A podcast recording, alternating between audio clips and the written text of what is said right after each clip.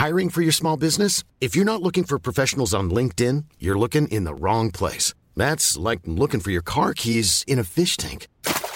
LinkedIn helps you hire professionals you can't find anywhere else, even those who aren't actively searching for a new job but might be open to the perfect role. In a given month, over 70% of LinkedIn users don't even visit other leading job sites. So start looking in the right place. With LinkedIn, you can hire professionals like a professional. Post your free job on linkedin.com slash people today. Ever catch yourself eating the same flavorless dinner three days in a row?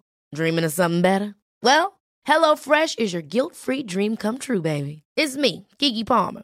Let's wake up those taste buds with hot, juicy pecan-crusted chicken or garlic butter shrimp scampi. Mm. Hello Fresh. Stop dreaming of all the delicious possibilities and dig in at HelloFresh.com. Let's get this dinner party started. One size fits all seems like a good idea for clothes until you try them on. Same goes for healthcare. That's why United Healthcare offers flexible, budget friendly coverage for medical, vision, dental, and more. Learn more at uh1.com.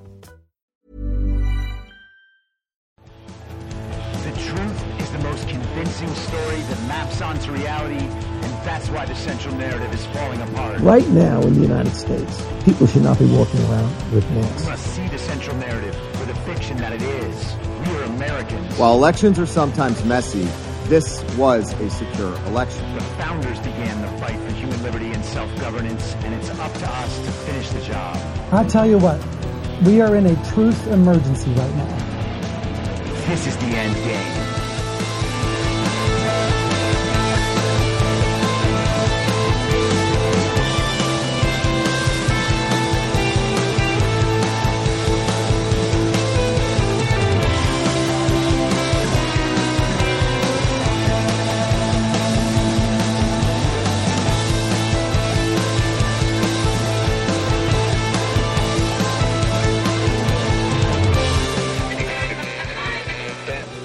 For tonight's broadcast. It's Tuesday, July 25th, 2023, the 916th day of dystopia. I'm your moderator, Chris Paul. Let's be reasonable. A warm welcome and hello to all of you listening to the podcast on the day of its release. The only way to do that is by becoming a paid subscriber at I'mYourModerator.substack.com. You can do so for as little as $50 a year or $5 a month.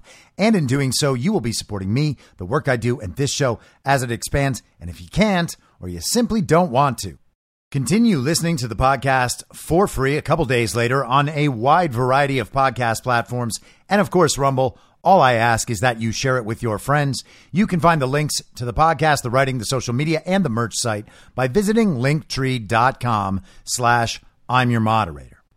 Now, if you've been listening to this show for any length of time, you have probably heard me talk about how I was banned from Twitter and Instagram in the fall of 2020.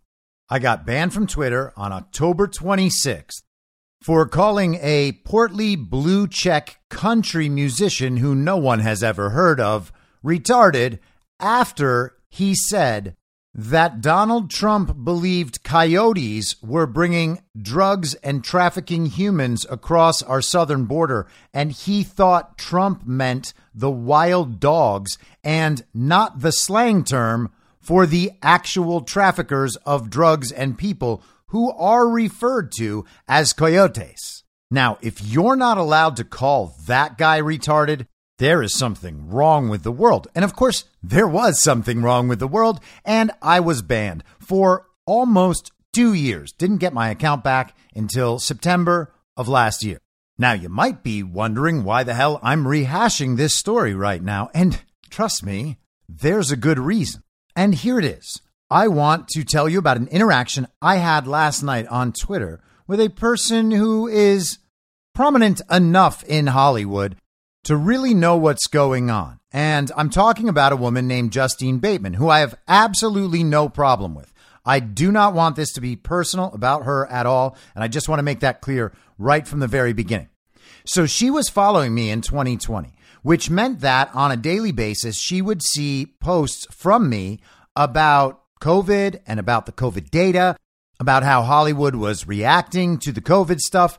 I was not quiet on Twitter in 2020. I was not quiet about Trump. I was not quiet about election fraud. If you think about a sliding scale between total clueless normie villager and the most based, red pilled, awake person on the planet, I was much further toward the clueless normie villager end of that spectrum. I was a far less tuned in version of me right now. And I assume in three years from now, I'll be far more tuned in than I am now. It's a process, you see, just like anything else. My point is, I wasn't holding back then, and people like her who were following me saw it. In fact, she followed me during that period. I only opened this Twitter account in the spring of 2020 because I had spent years off Twitter by choice. I opened the Twitter account because I was starting this podcast. And I'm mentioning all this to say she clearly wasn't offended by what I was saying back then. She seemed to be a pretty bold and knowledgeable person herself relative to Hollywood, from what I can remember. And so when I responded to a post of hers last night, I didn't think that there would be much issue. I thought we might strike up an interesting conversation. I was fairly certain that she would disagree with the point that I was making, but I thought maybe she would have a response. So she tweeted video of a woman whose name I believe to be Sophia Banks because she hashtagged this woman. And it was a clip talking about how AI might be the way of the future with certain entertainment. And she wrote, It's revolting to see the glee with which this person describes the cratering of this hundred year old business. She is nauseating. And she was talking, of course, about Hollywood. We know that the writer strikes are going on there. Now the actors strike as well. Everyone is worried about AI. The writers are worried about AI, believing that AI will be tasked to write scripts. All writers will be doing. They will be relegated to checking the work of the AI, which is not by any means writing. Of course, you could argue that rehashing all the tired tropes of Hollywood film and television are not exactly writing either for most of the people doing it, but I digress. And actors are worried that AI will replace them as well. Their biometrics are recorded, their voices are recorded. Both can be fed through AI to create their likeness, their voice in whatever manner one might choose. And then at that point, you don't need the writer, you don't need the actor. AI has made your business obsolete. And that's what Justine Bateman was commenting on. She doesn't think that it's good that people are gleeful about potentially making the film business and television business obsolete. And that's just fine. A lot of people in Hollywood believe that those two businesses are always artistic. That is not true. Most of the time, they are simply just creating products that they will sell people. They will sell these products to companies, and companies will pay them to include their marketing with the content. They will also sell their product straight to consumers because consumers want to see their content and will pay money to go see it. And hey, we have free markets. If people want that and they're willing to pay for it, and somebody else wants to produce it and wants to make money producing it, wonderful. We have a deal. All good. But it's not always art. And much of the time, it's not art at all. It doesn't get some special standing. It doesn't have some intrinsic value beyond what it is. The Fast and the Furious 8 is not Apocalypse Now. It's not Beethoven. And it's not the ceiling of the Sistine Chapel. It's a movie with cars and explosions and whatever pop culture references are trendy at the moment. It's supposed to keep people entertained while their heads are filled with bad ideas. But you're not allowed to say that in Hollywood. Part of the deal in Hollywood is that everybody calls what everybody else does art, which then makes it important, which then means that they have to have Cinderella style balls so that they can congratulate one another by handing each other creepy little statues and trophies. But you're not allowed to talk about the business this way because it's art. And since it's art, it has to be valued on its own. It must be preserved at all costs. It must be revered at all times. It is therefore absolutely disgusting that someone might delight in the fact that the industry is having problems. And as you might imagine, people in the industry out there are very committed to getting on the right side of this issue, of these strikes, of the AI elements, all the issues. Everyone knows you get a bonus for being the most socially conscious person out there. Like when Mark Ruffalo decided it was his life's mission to save Native Americans by blocking the Keystone Pipeline. All the tribal leaders saying, Please, Incredible Hulk, save us. But I don't want to totally make light of it. Of course, these are real people with real jobs, and people are probably having a hard time with the work stoppage. And I do feel sympathy for those people having to go through that thing, but that sympathy ends at some point. And I decided to mention in a reply to that tweet why the sympathy she was seeking may not be on the horizon. And I said Hollywood thought it was funny that coal miners be permanently unemployed. And that's not a conspiracy theory. I'm not making that up. Hollywood literally mocked coal miners who were worried about their jobs because we needed to move beyond that. And by the way, I agreed with those people at that point. So I'm not trying to obscure my own past here. I'm just saying this is really what happened. This is really the attitude of that town and the people in it at that point. Journalists were mocking people as well. This is where the whole learn to code thing came from.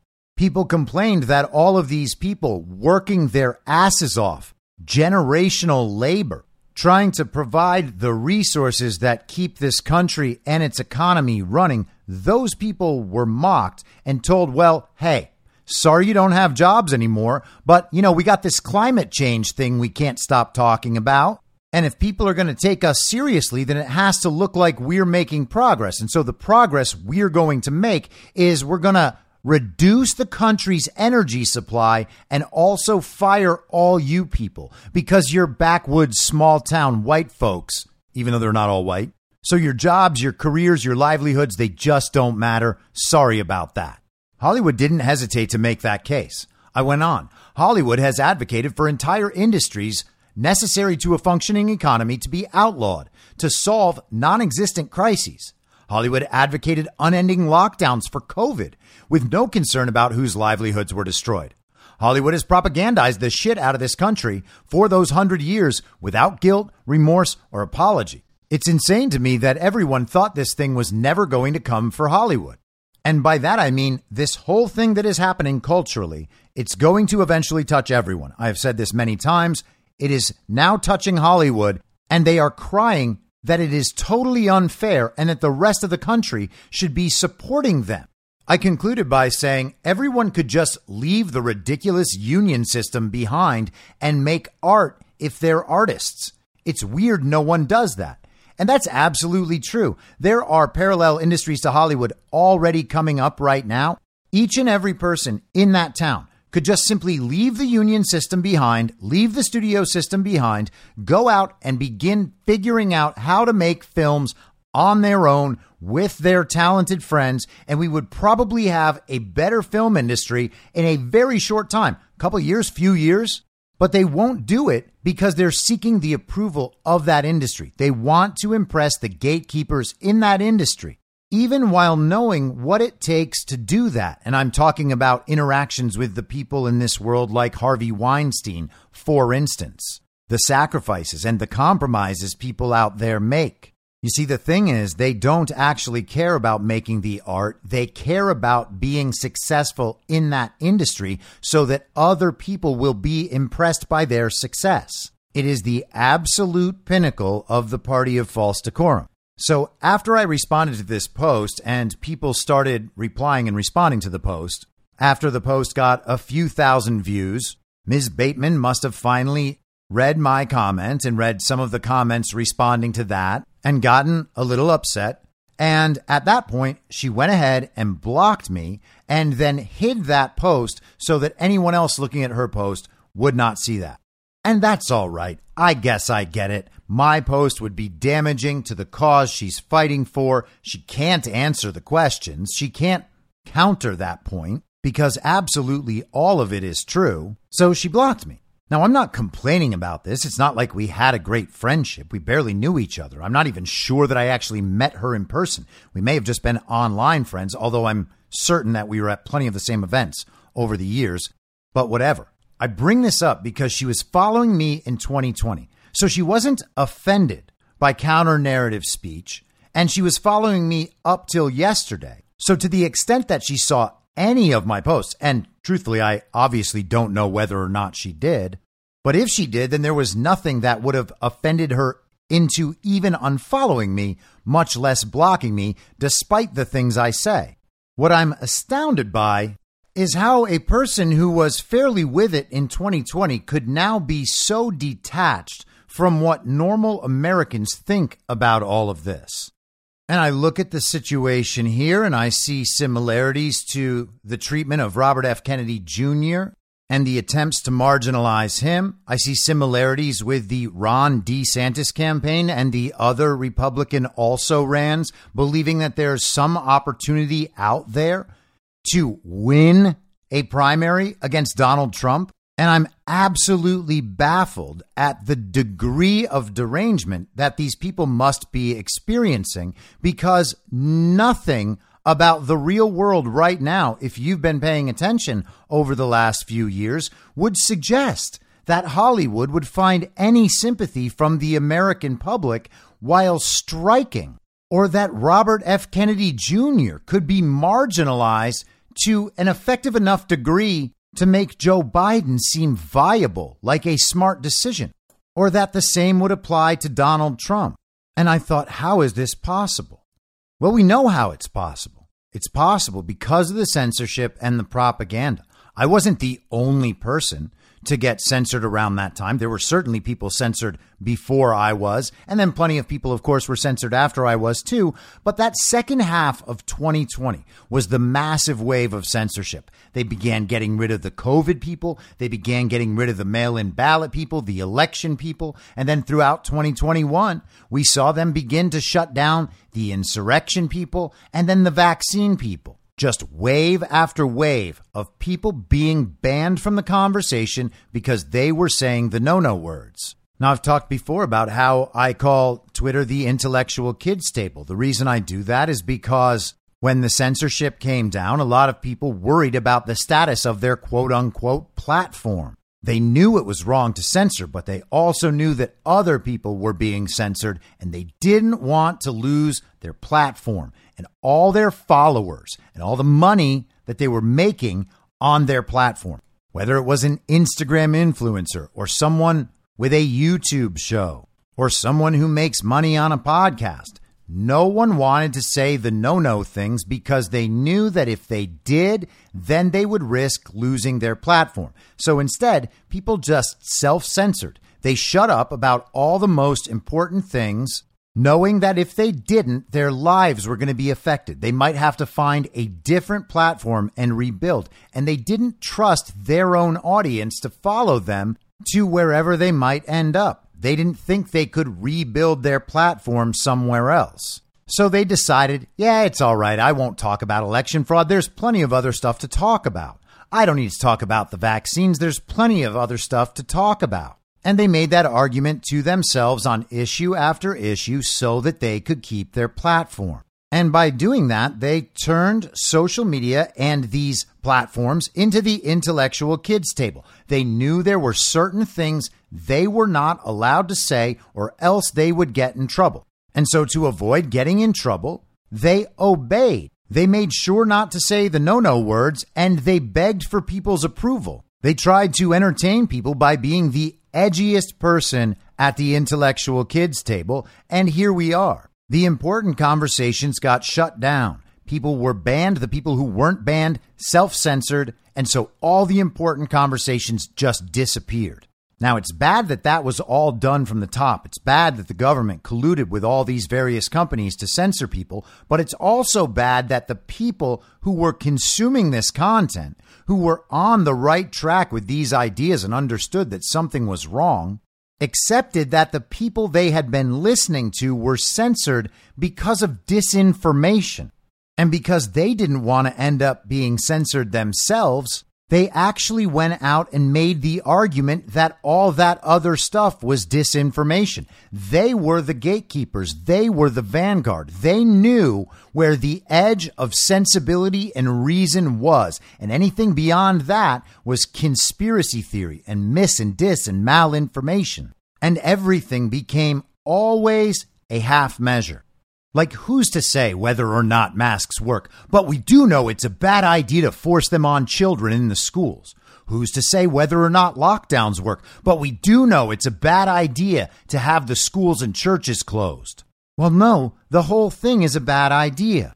They'll know about the election problems, the problems with the voter registries, the drop boxes, the mobile voting, the ballot harvesting, the early voting, the machine problems they'll know that all that stuff is true and should be concerning, but they'll still say, well, you don't have any evidence that there was election fraud and certainly not enough to change the results, the outcome of the race. Uh, can we talk about literally anything other than this, please?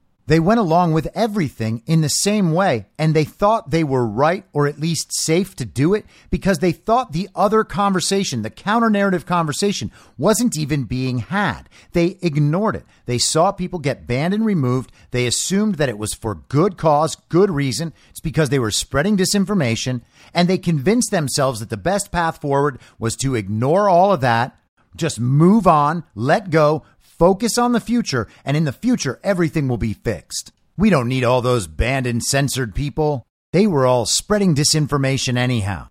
And I've continually been surprised about the effects of all of that since I have returned to that Twitter platform. It's now been nine months. And the damage done over this period has not been repaired at all. These people have not figured it out. They thought they were the smartest people anywhere because they were the smartest people at the intellectual kids table. They still think they're the smartest people anywhere, even as all of their ideas are blown up in their faces on a regular basis. Like every day, most of what they convinced themselves was true about most of these important issues is proven false in front of them and they can't accept it. Not from the no no people, because that would mean that the no no people are right and they're wrong. And they have to be wrong. Otherwise, the whole thing comes down.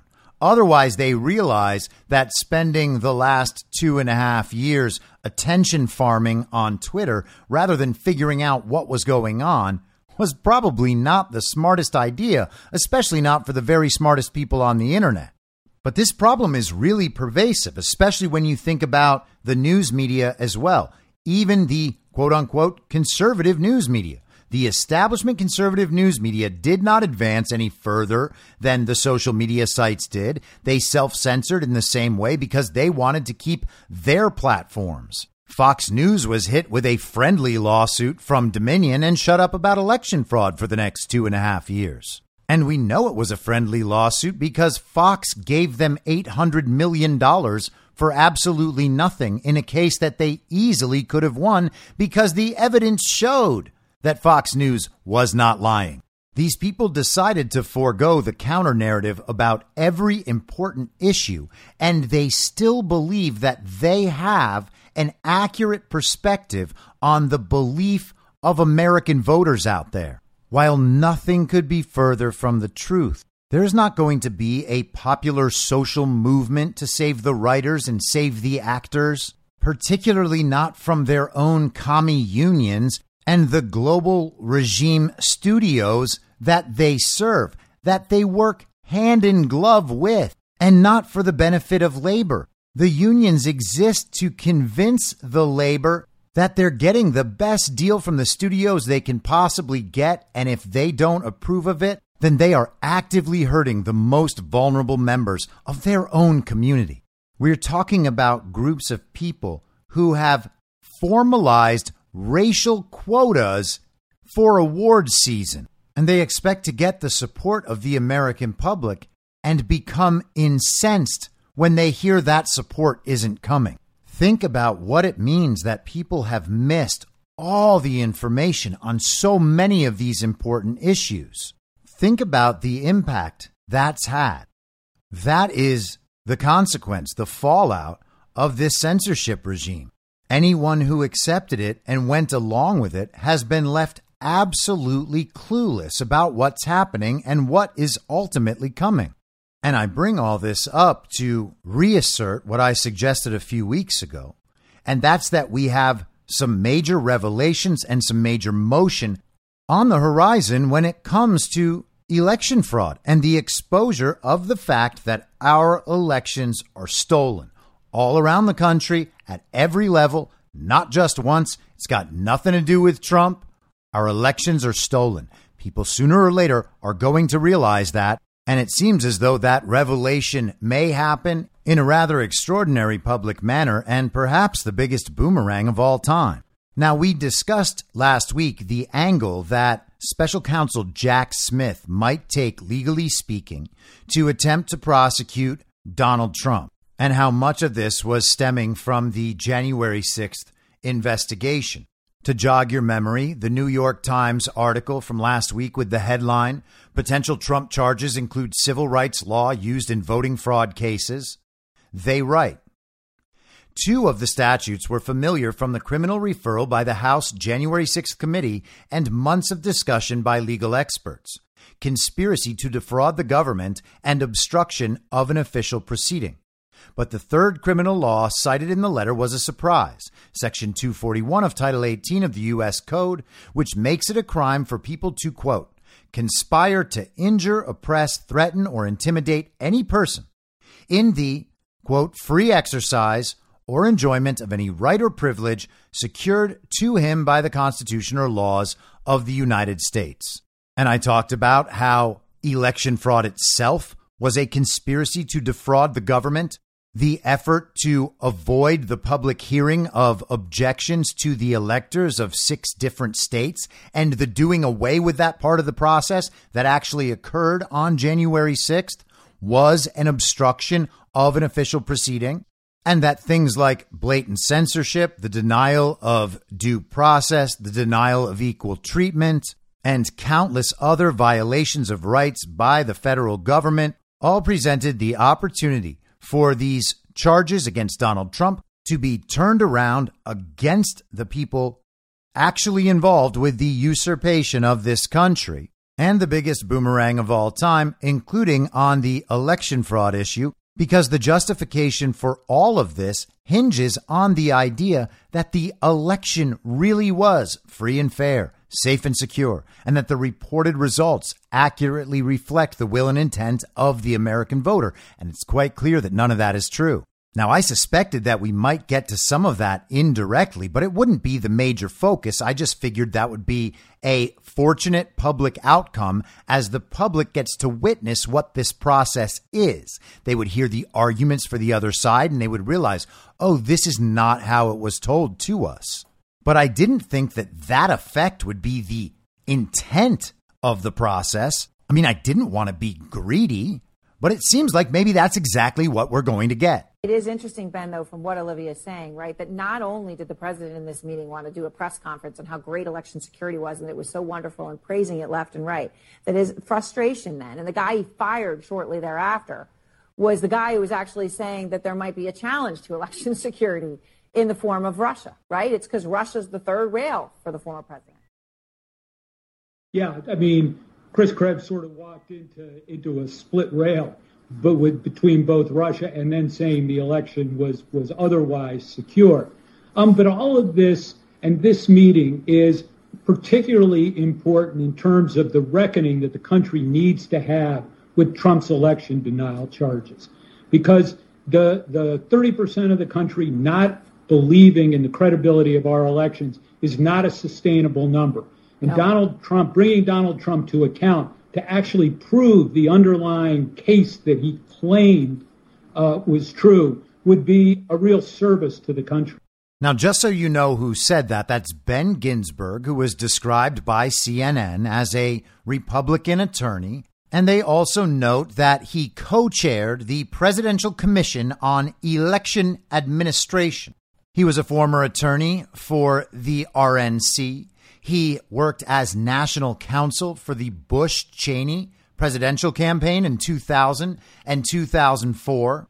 While doing that in 2004, he also gave legal advice to the 527 group Swift Boat Veterans for Truth, which caused him some problems. He's had positions at William and Mary Law School and the Harvard Institute for Politics. He was national counsel for Mitt Romney's campaigns in 2008 and 2012. He signed an amicus curiae brief submitted to the Supreme Court in support of same sex marriage during Hollingsworth versus Perry.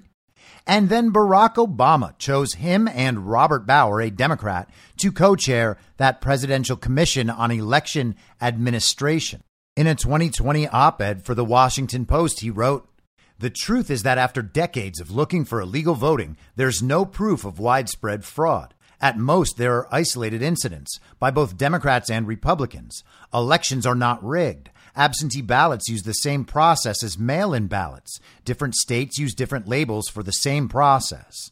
Well, mail in ballots have always been known to be the method of voting most open and vulnerable to fraud, and he's certainly aware of the problems with machine voting Having been an attorney for the Bush Cheney campaigns, he was an attorney for the opposition in both of Barack Obama's victorious election cycles, and then Obama appointed him to co chair the Presidential Commission on Election Administration. Here were their recommendations an expansion of online voter registration by the states to enhance both accuracy of the voter rolls and efficiency.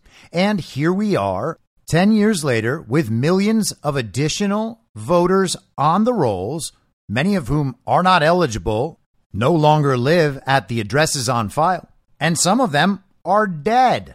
We know about the problems with ERIC, the Electronic Registration Information Center. We know how states are leaving that. We know about private partnerships between these various voter registration groups and the states. These various groups given direct access to the voter rolls so that they can add registrations all they want. This system is totally electronic. And with same day registration, they can create new voter registries whenever they need.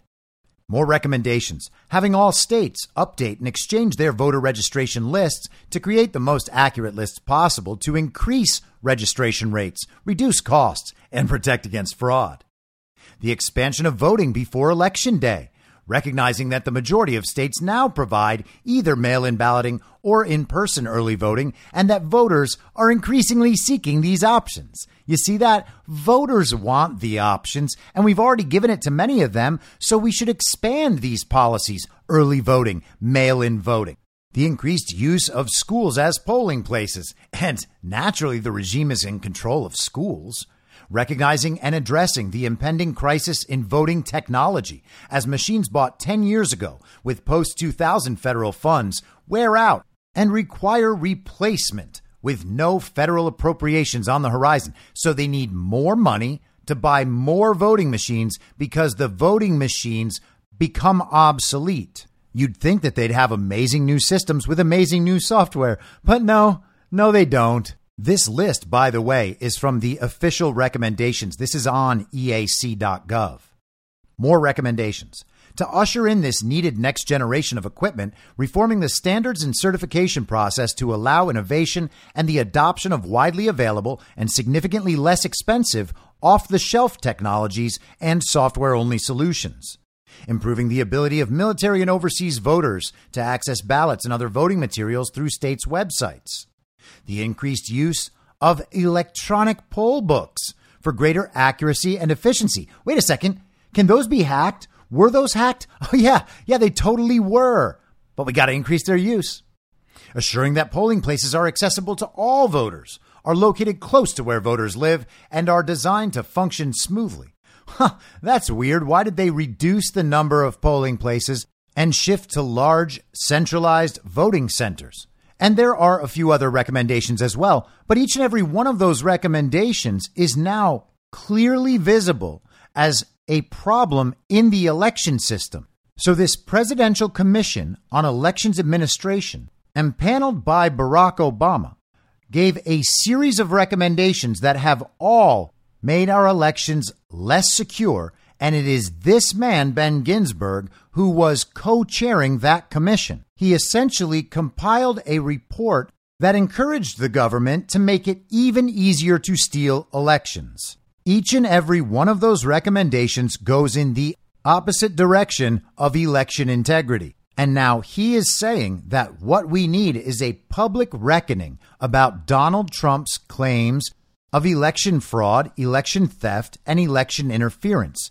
And he is actively championing the idea that that reckoning be held during this Jack Smith trial of Donald Trump stemming from January 6th and the information that the sham January 6th committee put together. And that, my friends, is absolutely glorious. That is a fantastic idea for us. That is spectacular. I would absolutely love to see them try that. And it is such a bad idea for them that you almost have to think that Ben Ginsberg must be working undercover. And that, my friends, is why I shared the story about Hollywood's cluelessness and the intellectual kids table. I often go back and forth thinking about whether or not it's possible that these people actually think everything out there in the public is like it was before, and they can just tell their stories and have people believe them. There's this weird effect that is totally unknowable when you're asleep, but when you have woken up, you see all of these stories for exactly what they are, and rather than having the effect intended by those telling the stories, the effect is the exact opposite. Does Ben Ginsberg really believe that putting claims of election fraud on display in front of the entire country while trying to take down Donald Trump, bring Donald Trump to his reckoning, does he really believe that that's going to work and that people are going to believe that? People are going to see Donald Trump as evil for making these claims? There is no way that's going to happen. And I want to get into some election fraud related stories in just a second, but Mark Mitchell from Rasmussen was back on the war room this morning discussing the state of belief in this country. And as I always say, the polls cannot be trusted in their numbers, but over time, when they are using the same method repeatedly, you are able to observe the shift in the polling, and that in itself is an interesting indicator of where the country is.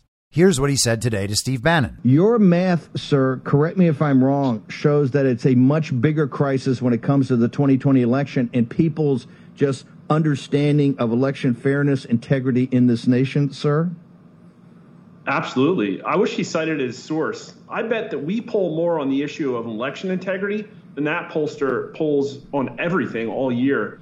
Uh, 62% of voters think it's at least somewhat likely that cheating affected the outcome of the 2020 election, 30%. 65% of voters think it's at least somewhat likely, including 55% of Democrats, that cheating is going to affect the outcome of the next presidential election. And half of America agrees with the statement that there's absolutely no way that Joe Biden got 81 million votes in 2020. So Ben Ginsberg is claiming it's only about 30% of the country who thinks that our elections are stolen. That is clearly, patently, obviously false. And I have to say, I do love that the questioning has changed into the framing I have been using for years now, which is there's no way in the world that Joe Biden got 81 million real lawful American votes. That is the way to approach this issue, and a lot of people out there have adopted that language and that framing. And that, of course, is wonderful news. Rasmussen reports over 60% of Americans know that the election in 2020 was stolen. Over 60% of Americans expect cheating to affect the outcome in 2024. Ginsberg says 30% is unsustainable. Well, how about 60%, 65%? And those numbers, again, are probably skewed lower because plenty of people are still hesitant to admit what they know to be true about the elections for fear of reprisal. But it's also worth noting that 30% figure from Ginsberg, because that is the sort of thing we hear all the time when they want to try to marginalize Trump supporters. They say, well, you know, Trump's got 34, maybe 38% of the country. It's not that much. It's 34, 38% of the country, and not even all of them believe this thing that Trump keeps saying. So it's like 30% of the country tops that believe this thing. As if no independents believe it, no non MAGA Trump supporters believe it, no Democrats believe it. It's only this weird, marginalized, extreme fringe view of MAGA, but not even all of MAGA, and Trump's only 34, 38% of the country. So it's only a 30% view out there. Virtually no one believes that the elections are stolen. They use these numbers all the time about anything. And because of that child brained villager thought process I just described, that number always makes sense to them. They're like, oh, yeah, well, they're talking about Trump supporters. And it's not all Trump supporters who believe that, of course, because, you know, they don't all believe the same thing every time Donald Trump says something, even though they are complete and total cultists. but it's definitely not all of them who believe that crazy thing. So it's probably only 30% of the country. The villagers out there really do believe that about any subject. They think every single opinion that exists outside the normie sphere is just this fringe 30% of lunatic Trump supporters. But it's not. It's over 50% of independents. And when it comes to cheating in 2024, it's over 50% of Democrats. If they want a public reckoning amidst this Jack Smith trial, by all means, bring it. I can't wait. So, I mentioned a couple of weeks ago we were getting new rounds of election stories. It seemed like we were in for a season full of reruns on the election. And I feel like that was accurate. More election news is coming out constantly. This is in the American Thinker from July 22nd, and it's by a woman named Marly Hornik, who is doing the New York Citizens Audit. You may be familiar with some of her work. I got to meet her briefly at some point last year, and the work she's performed on the voter registries in New York is honestly astounding. But this article is entitled, What is Election Certification? And she co authored this piece with a man named Harry Robert Orry. We're at a crossroads many did not see coming. George Orwell's prescient novel, 1984, predicted the dystopian realities that face us today. One of the famous quotes from 1984 refers to human society in general. The choice for mankind lies between freedom and happiness, and for the great bulk of mankind, happiness is better. Today, the question is will we choose the dwindling illusion of happiness or secure our grandchildren's freedom? The key that turns every lock bolted against freedom is elections. We cannot simultaneously have representative government and compromised elections. The King of America, the law, is tethered to the sovereign, the people, through the elective process. The loyalty of those we temporarily assign the privilege of writing and enforcing the law is checked only by the honesty of our elections. Otherwise, the king goes rogue. Sound familiar? Before applying any expensive patches to the twigs of a broken voting system, let's examine it at the root. Who is responsible for guaranteeing trustworthy elections? Under current federal law, each state has a chief election official who swears to and attests that an election is both accurate and compliant. This is the point of certification. Each of these individuals is bound to a sacred duty of maintaining valid, lawfully conducted elections an incredible honor upon which our liberty pivots. With the complexity of our voting systems, this is no small feat. So there is significant federal support ensuring that election officials have everything needed to perform the appointed task. Our voting systems are designated critical national security infrastructure, and that happened under Barack Obama, by the way. Election conduct is therefore dictated by an interwoven tapestry of state and federal laws that protects and records every nexus where data cross into or out of the system. On the federal level, three primary laws come into play the National Voter Registration Act of 1993, the Help America Vote Act of 2002, and the Federal Information Security Modernization Act of 2002, revised in 2014. These laws define exact procedures, audit trails, and system controls from registration through certification. The definition of certification is being officially attested or authoritatively confirmed as being genuine or true as represented, or complying with or meeting specified requirements or standards. We have been force fed the assertion that the 2020 election was the most secure election in history. Many theories have attacked this idea, some compellingly so, but little has changed. A simple question has been overlooked in the noise. When officials certified the federal elections in 2020 and 2022, did certification meet the standard of accuracy and compliance? Now, I have discussed this many times. We often get bogged down in trying to quote unquote prove election fraud of a certain amount and prove that that election fraud had a certain effect and prove that the race was changed through that election fraud. All of that approaches the issue in exactly the wrong way. There is no proof anywhere in the world that can possibly be acquired that shows Joe Biden got 81 million real lawful American votes. And without that proof, elections should not have been certified and were not certified legally. Thus, the fraud is baked in at the certification level and it is irrefutably there. That means that, quote unquote, proving a certain amount of fraud in any given location enough to overturn the reported results that are a product of fraud is entirely beside the point. After two plus years of volunteer analysis of the voter rolls and vote in New York and other states, we can definitively say that the certifications neither met the accuracy requirements nor complied with the law and its intent. In fact, we can prove the gross inaccuracy of certified federal elections. Certification was an outright fraud under color of law, denying the U.S. electorate our civil right to a just and fair election and the domestic tranquility it provides. Does this mean Donald Trump or other officials won their elections? No, it means that no one knows who won. And that, of course, is true. But then when you look at the system and who benefited from it, understanding that the beneficiaries are the same people who controlled the system, it is not a great leap to understand what the outcome would have been. But naturally, I accept that this is technically true, which is why we should have had audits and recounts and made sure the system worked. And if the election held under that system was irredeemably flawed, then a new election should have been held. And I was saying this throughout the end of 2020 and the beginning of 2021. But back to the article.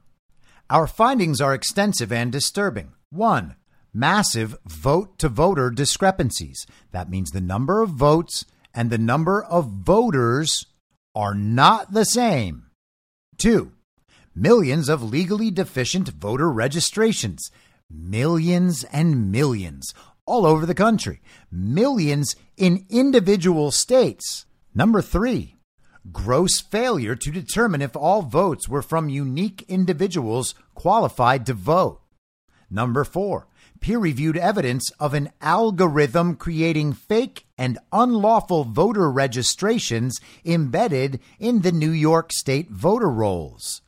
And if you want to see exactly how that was done, you can find videos of Marly Hornik explaining the entire thing. New York Citizens Audit Marly Hornik, M A R L Y H O R N I K. What she explains will knock your socks off. Number five, pervasive failures of identity resolution prior to registration. That means that for many of these registrations, there is absolutely no reason to believe that the person registered represents a real person that could be verified. Six, failures of procedural process requirements, and seven, massive numbers of tallied votes that have no valid state identity information. We are being continually hammered by pernicious media to deny the reality staring us in the face. In other American eras, how would such rampant misconduct be addressed? Way back in the olden days of 2017, the DOJ published an official guide on prosecuting election law violations that includes many powerful statements. And she cites from this guide election fraud.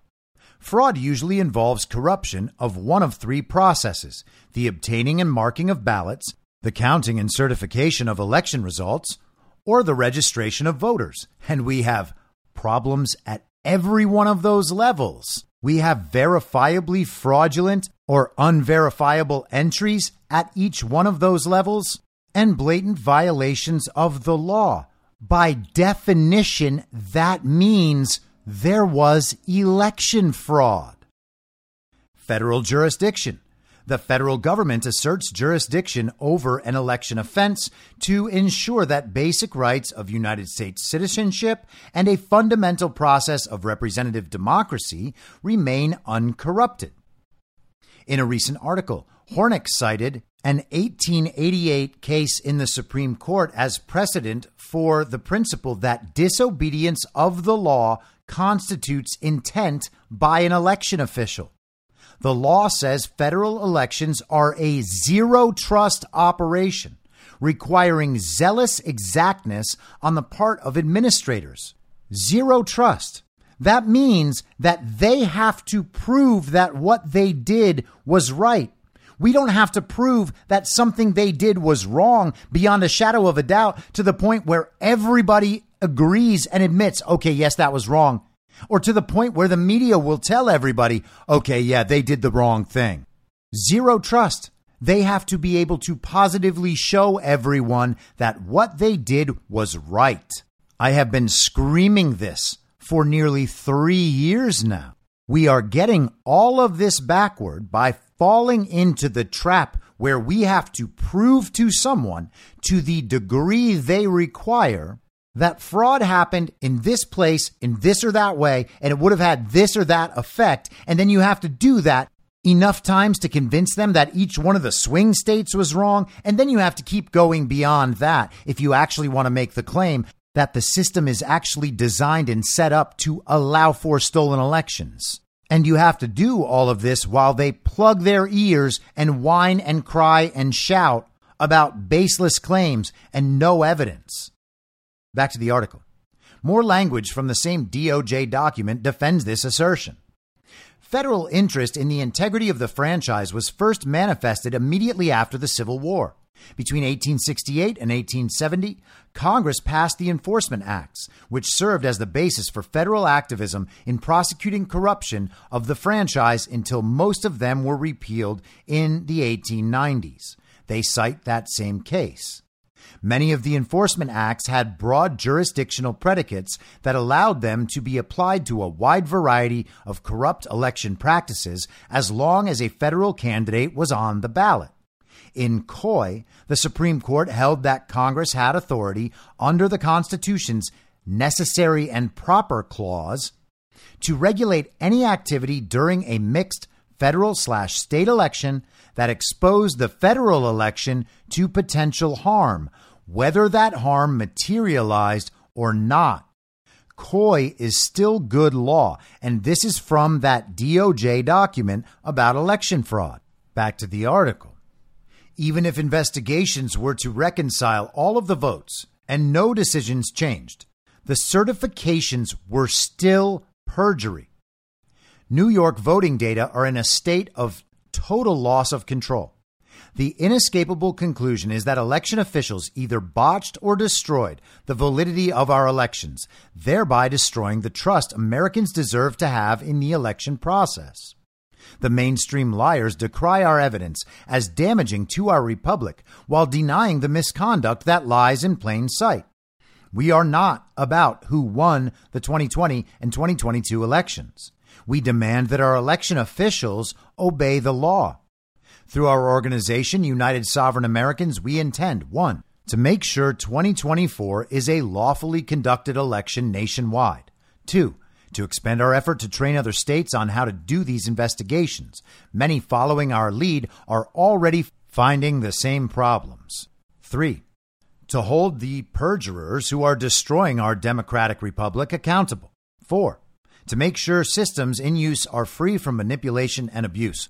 And five, to file legal challenges to misconduct of elections and sue those that broke the law. Continuing with Orwell, quote, and if all others accepted the lie which the party imposed, if all records told the same tale, then the lie passed into history and became truth. End quote. And they conclude At United Sovereign Americans, we insist upon the real truth, and we stand for freedom. And I really love the work that Marly Hornik has done. I find her presentations on the problems with New York voter registries to be absolutely compelling. And I think this article is great because this is the real point. None of the elections anywhere were legally certified. It doesn't matter how much of the process they went through. It was a fraud at each and every step of the process. Each and every official tasked with these certifications has a fiduciary duty, in addition to any oaths they've sworn, to make sure that the results they are certifying are accurate and according to the law. And none of them did it. This isn't a revelation. I have been saying this for nearly three years now, as have many others. Each and every bit of the process was a fraud. Joe Biden's administration is illegitimate. Therefore, every act of his administration is similarly fraudulent and does not comport with the law. I fully believe that we will eventually reach the point where people do understand that, in fact, fraud vitiates everything.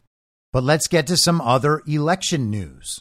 Captain Seth Keshel yesterday reported that Spalding County, Georgia, has voted to mandate hand counting of readable portions of ballots to make sure that they match the machine count. Now, we have talked extensively about the QR codes, about how the machine prints out the results in English. You selected this candidate, this candidate, this candidate. It'll have Donald Trump's name. It'll have the name of your city councilman or the secretary of state or whatever office is being voted for. But all of your actual vote is contained in that unreadable QR code. We talked about this just a few weeks ago when I covered the J. Alex Halderman report. What Spalding County has decided to do is count up that readable portion and try to reconcile that with the results counted up by the machine as it reads those QR codes. So this is a very interesting strategy. Keshel notes that this will certainly be met with resistance from the Secretary of State and probably lawsuits. He also notes that it would be a lot harder for them to sue 100 counties at once. So, this is the sort of thing that will not fix the problem, but it will throw a wrench in the gears of that fraud creation system. Last week, we talked about Michigan's Soros Attorney General Dana Nessel going after the 16 individuals who represented Michigan's alternate slate of electors in the event that there would be further review of the election. My good buddy Brian Lupo, who you may know as CanCon, wrote this up in the Gateway Pundit on Sunday. He wrote the charges include forgery, election fraud, and conspiracy. The Gateway Pundit published a video where the electors publicly called their votes a backup slate and affirmed this is not a replacement. Their actions were to, quote, give a life vote to Michigan legislators under the presumption that there would be an honest investigation and an audit of the Michigan election, especially in Wayne County, where canvassers initially refused to certify the vote because of an imbalance in 70% of the 134 absentee counting boards in Detroit. And you may or may not remember that, but the Wayne County Board was not going to certify the election until two of the holdouts were threatened and then changed their position overnight.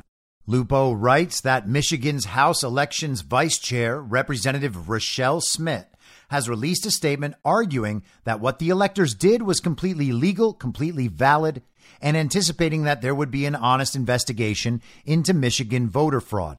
And here is her quote from the statement I was an election clerk before entering the legislature, and I'm very familiar with the administration of our elections. What the Trump electors did in 2020 was completely legal, completely valid, and anticipating that there would be an honest investigation into Michigan voter fraud. The Trump electors were preserving the ability for a voter fraud investigation to happen after December 15, 2020. The Trump electors committed no forgery, no fraud, and zero violation of Michigan's election laws. Dana Nessel knows this, but she brought charges against these people anyway.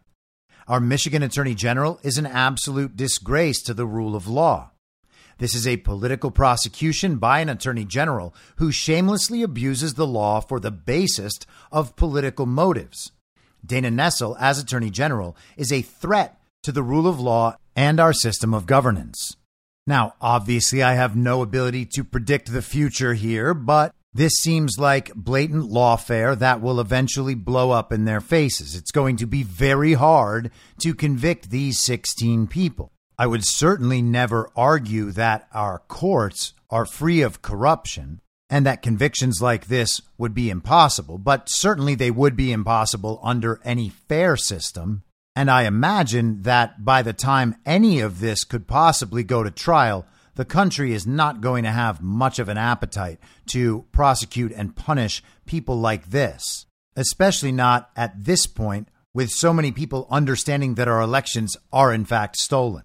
But moving on, this is from Just the News on Saturday. The headline Watchdog Nearly 800,000 inactive registrants in Illinois voter rolls. And this is a story we have heard many times from many different states from the exact same people. And I'm talking about Judicial Watch. Tom Fitton's organization is always out there seeking information from government, freedom of information requests, suing to get government information. Forthcoming research from nonprofit conservative watchdog Judicial Watch indicates Illinois has close to 800,000 inactive registered voters. Judicial Watch announced Friday a federal judge ordered the Illinois State Board of Elections to turn over voter roll data to the Illinois Conservative Union and three registered voters. The state had allowed review in person in Springfield during limited hours, but that was 200 miles from where the plaintiffs live. Friday's ruling means plaintiffs will get access to digital copies of voter rolls for the past 15 elections, to include registrant's full name, residential street address, email address, telephone number, county and state voter identification number, age of the registrant, and the registrant status, active or inactive, and the most recent date the entry was changed. Judicial Watch also announced forthcoming research it plans to release based on recent census data and information Illinois reported to the Federal Election Assistance Commission that shows 14% of Illinois counties have more registered voters than citizens over 18, indicating the state has close to 800,000 inactive registrants. At what point do normal people who do not want to believe that their government is illegitimate and acting against their interests understand what it means that there are hundreds of thousands and in some states millions of illegitimate voter registrations. People are so averse to admitting that something is actually wrong that even if they admit the problem with the registrations, they'll still say, well, okay, that's fine. There are all these extra registrations, but that doesn't mean that people are going to be voting for those registrations. There's no person there. So there's obviously no vote. Well, okay, child brain. If you don't want to see it, I guess you don't have to. But what kind of responsible adult would ever think that way? And if you're gonna think that way, you should probably stop telling other people that there's voter suppression out there and that you really care about the value of everyone's vote. That is an admission that you don't care about everyone's vote at all. Also, from Just the News on Saturday Wisconsin Democrats file lawsuit to overturn state Supreme Court ruling on absentee ballots. Democrats in Wisconsin have filed a lawsuit to overturn the state Supreme Court's decision and allow voters to return absentee ballots in drop boxes. So they want the Mark Zuckerberg drop boxes back. The lawsuit was filed on Thursday by the Elias Law Group. That is Mark Elias, the DNC attorney who was responsible for helping to facilitate the payments and arrangements with Fusion GPS that eventually produced the Steele dossier. This is the guy that runs the Democrats' lawfare efforts that make sure their system of election fraud, that election fraud apparatus, remains in place and that no challenges are successful.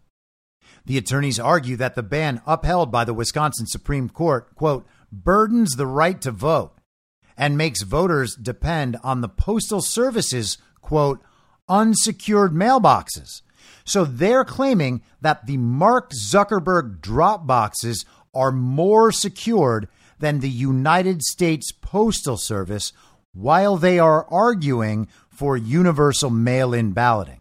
Again, this is so blatantly awful that at some point you have to wonder if Mark Elias is like a double agent trying to help us.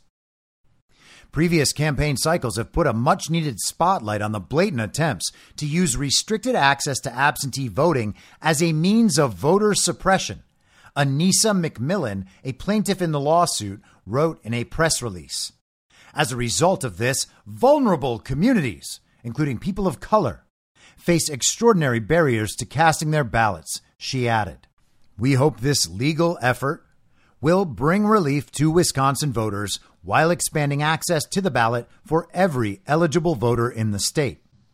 Another law that is being challenged under the state court's ruling is one that states any problems with absentee ballots must be fixed by the voter before 8 p.m. on election day, according to the Washington Examiner. So, Wisconsin Supreme Court had already overruled those Mark Zuckerberg drop boxes. They ruled that they were unconstitutional.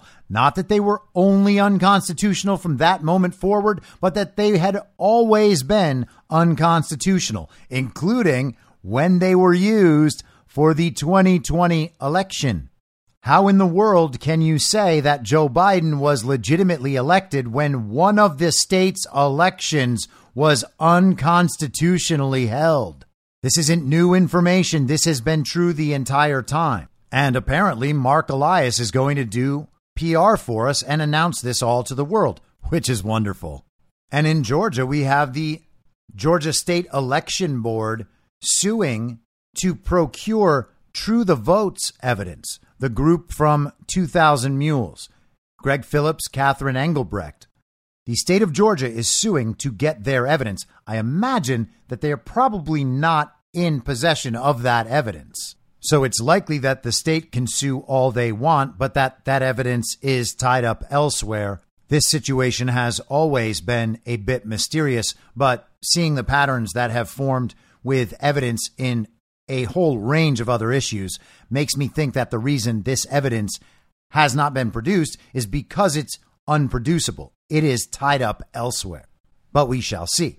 Now, Joe Biden is absolutely illegitimate. But despite that, people are talking about his impeachment. I have said countless times on this podcast, I do not believe that Joe Biden will be impeached and convicted. That is not how Joe Biden will be removed from office. Not that he is legitimately in office in the first place. You cannot impeach an illegitimate president. The illegitimate president's illegitimacy should just be shown and he should be removed by whatever means necessary. But that does not mean that we will not have an impeachment inquiry, an impeachment hearing, articles of impeachment, articles of impeachment passing, or any of that, only that that is not what will remove Joe Biden from office. Assuming the process was all real and as presented to us, the face value interpretation would still indicate that there's absolutely no way Joe Biden will be impeached and convicted and removed because that would require two thirds of the Senate, and there's no way in the world that would happen. But nonetheless, talk of impeachment is moving forward anyhow. And again, as in everything, the real question is do these people who we would expect to be closer to these situations and have more knowledge of these situations than conspiracy theorists on the internet? Is it possible that they actually believe the official story, that they actually believe the central narrative? They think everything is fairly normal. They got away with the election theft. This is the world we live in where elections are just stolen. We need to play the process out as normal always, respect the process, pretend that all the elections are free and fair, safe and secure, and that the reported results reflect the will and intent of the American voter. Do they all actually believe that? If they do, then they might think that this impeachment process is fully real. It is possible that people close to these situations believe that all of this really is as it looks to be, the face value interpretation. It's possible that people close to this situation actually think all of that is really true. There is nothing about their position of perceived power or access that suggests they are not similarly domesticated. We are talking about people who are corrupt and who are compromised, who are the beneficiaries of these systems. They're not going to begin questioning these systems that they depend on and from which they benefit so much. There's also the incentive naturally for any of these people who have gone along with everything throughout this time to have Joe Biden out of the picture, whether by impeachment or anything else that does not require an examination of his legitimacy. Get Joe Biden out of the picture, impeach Joe Biden, bring in Kamala Harris, bring in Michelle Obama, bring in Gavin Newsom. None of it matters. Get Joe Biden out of there, and then the discussion about Joe Biden's legitimacy ends. I imagine there are plenty of people who think that and are probably pining away for it because maybe that will protect them from this vulnerability they have created for themselves by lying about our elections for the last nearly three years. And so, if impeachment can accomplish that for them, then hey, let's do the impeachment. This is the Republican Speaker of the House, Kevin McCarthy, with Sean Hannity last night. They bribed the Bidens, okay? This was given to the FBI.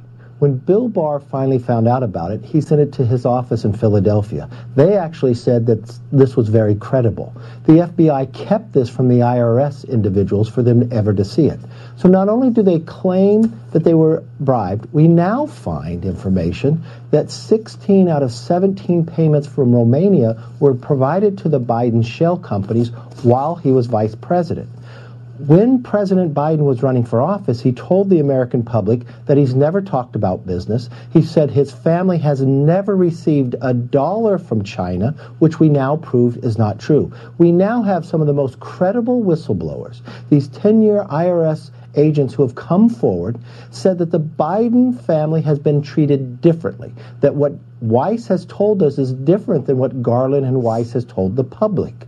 And you're sitting here today where now you have found millions of foreign money, just what the 1023 alleges they did to Biden's family.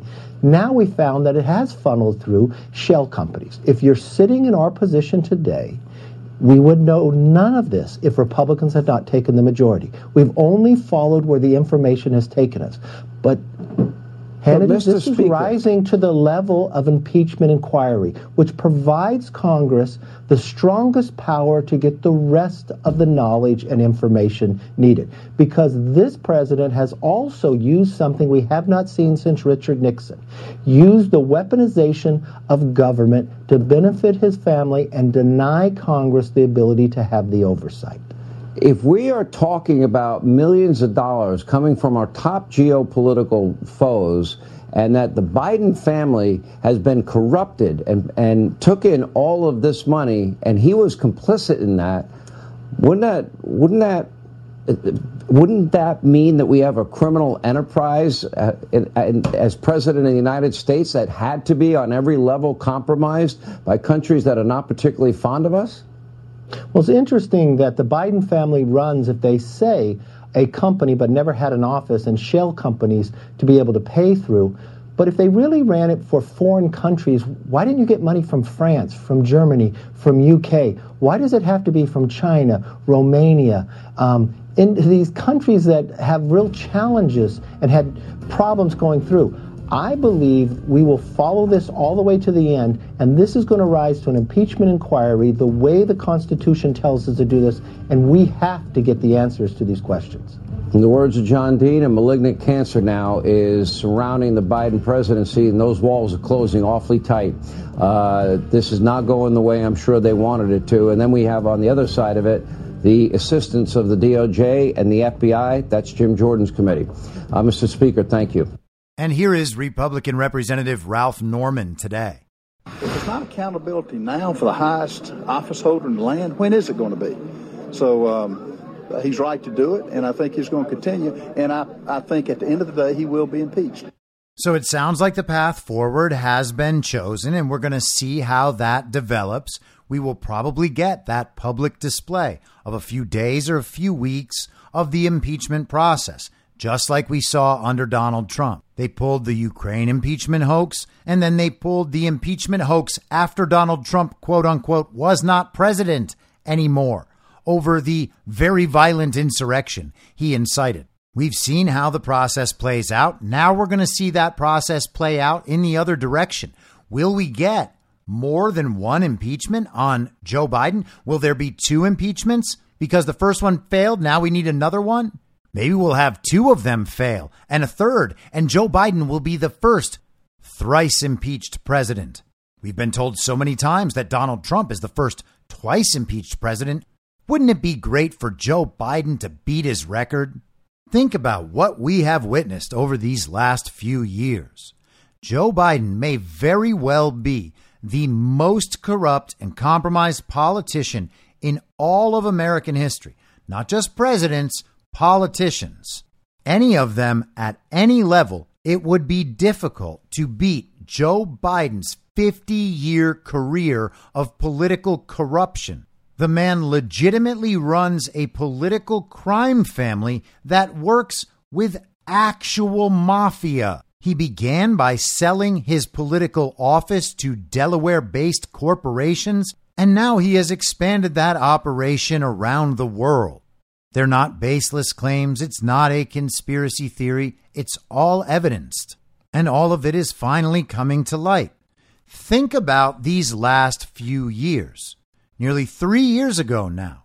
It was a conspiracy theory to say that the Biden laptop was real and that it actually contained evidence of Joe Biden's corruption and compromise and criminality. We had the letter from 51 former intelligence officials, and the media tried to cover the whole thing up. And throughout all of that, American voters, these villagers out there, who hated Donald Trump and didn't want to take responsibility for anything. They just knew that they hated Trump and Trump had to be gone. Well, they were provided plenty of cover to hold that position.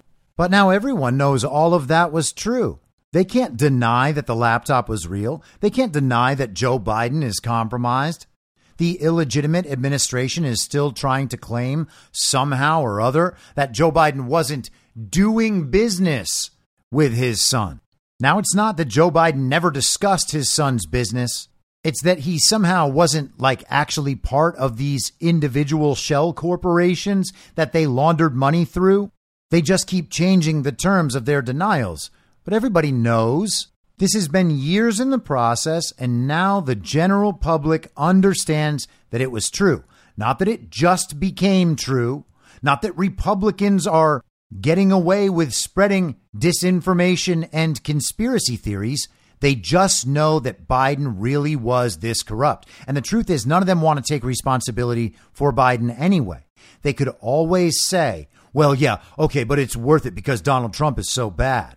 But there's no evidence of that. After all this time, they still have no evidence. The evidence is overwhelming that no, it's actually Joe Biden that's bad. It's Joe Biden that's corrupt. It's Joe Biden that is compromising our country to our foreign adversaries. People understand that now. It's taken years, but people understand that. The defenses around this narrative are totally down, like the force shields on the Death Star. They're all gone. The attack is now incoming, and every bit of it is landing. There is no more defense around Joe Biden's reputation. But that doesn't mean he'll be impeached and convicted and removed. He may be impeached. The country might hear all the rest of the evidence, and it still won't get him out of there. Imagine what people will think at that point. Wow, this president is completely corrupt, completely compromised. And we just saw the rest of the government protect him, and he's still running for president.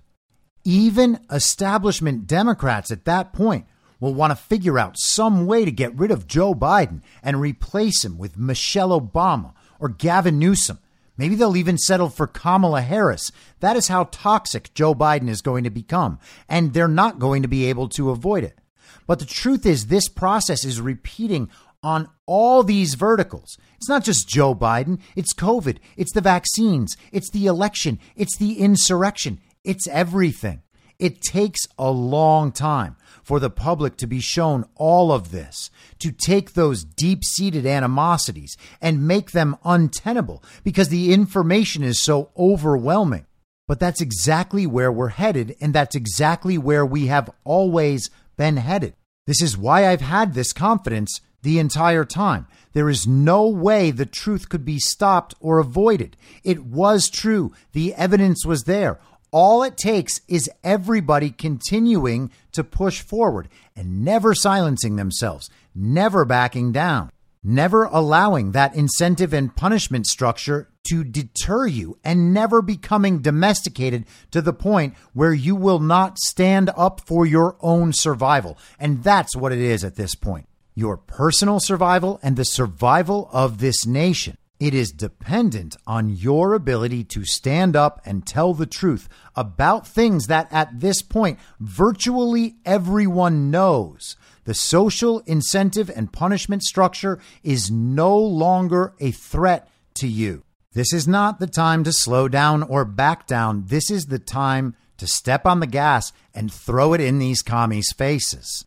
And the best part is they know what's coming. This is MSNBC reporting on Donald Trump's Truth Social habits.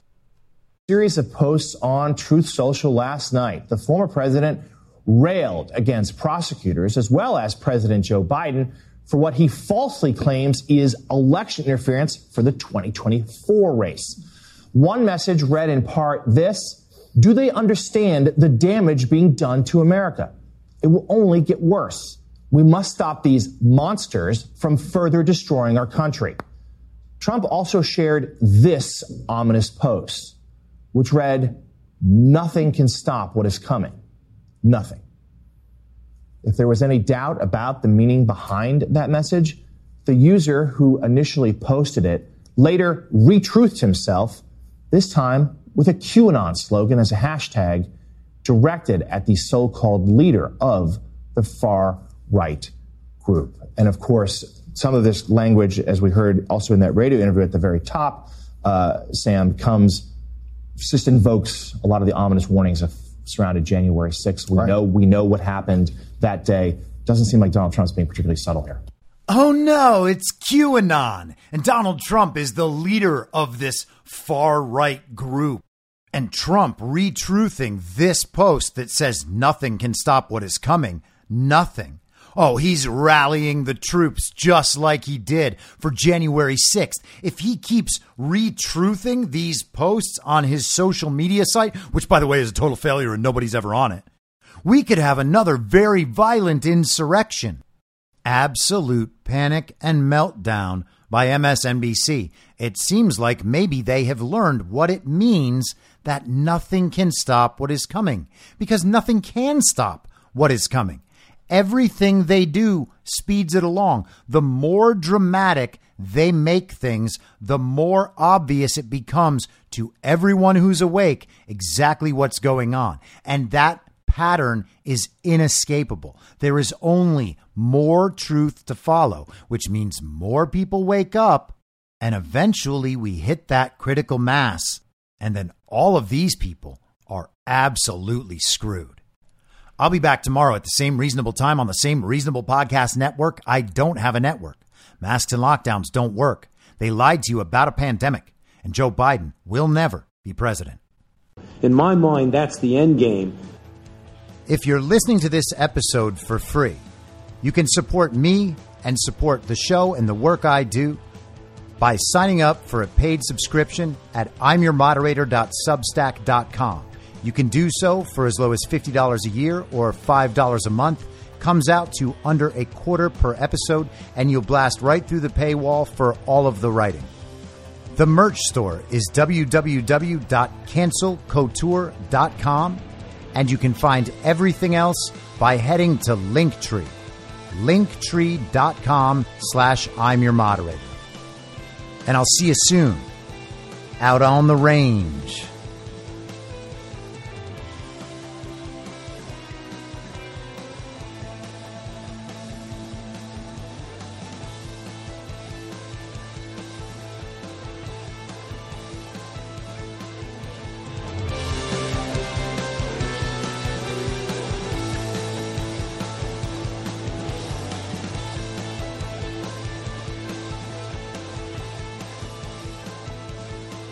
It's high noon.